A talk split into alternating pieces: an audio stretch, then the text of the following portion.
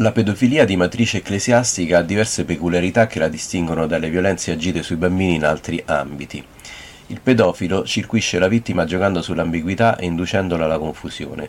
Quando c'è un rapporto di fiducia o affettivo, la violenza è compiuta in maniera subdola, rasentando la linea di demarcazione che ci può essere con un rapporto amicale. La condotta del pedofilo è violenta, ma è raramente esercitata con violenza. C'è una grande ambiguità che però è tutta all'interno del pensiero religioso e che consiste nel farsi chiamare padre da parte degli educatori.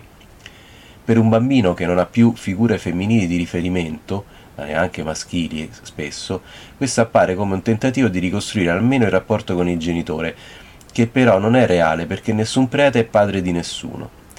È questa ambiguità calcolata che apre la strada alla violenza e non è un caso se numerose vittime siano bambini con tragiche storie familiari alle spalle, tragiche oppure anche solo difficili. A tal proposito vale la pena ricordare le considerazioni di uno dei massimi esperti investigativi in Italia, l'ex procuratore aggiunto di Milano Pietro Forno. Il discorso viene spesso liquidato solo come un problema di pedofilia, solo tra virgolette, dice eh, il magistrato Forno, ma il prete che abusa di un bambino è più paragonabile a un genitore incestuoso che a un pedofilo di strada che insidia bambini ai giardinetti. Bisogna partire da un dato di fatto, prosegue il magistrato. Il sacerdote ha un enorme potere spirituale, tanto che spesso viene chiamato padre, appunto. E questo è significativo. Se guardiamo questi episodi in senso non biologico ma spirituale e morale, ci troviamo di fronte più a una violenza incestuosa che a un classico stupro. Ricordo, prosegue Forno, che anche nelle cronache si parla di atti avvenuti in confessionali e io mi chiedo perché proprio in confessionale? Perché proprio in quel luogo e in quel momento che più intensamente il sacerdote si presenta come un rappresentante di Dio, osserva Forno.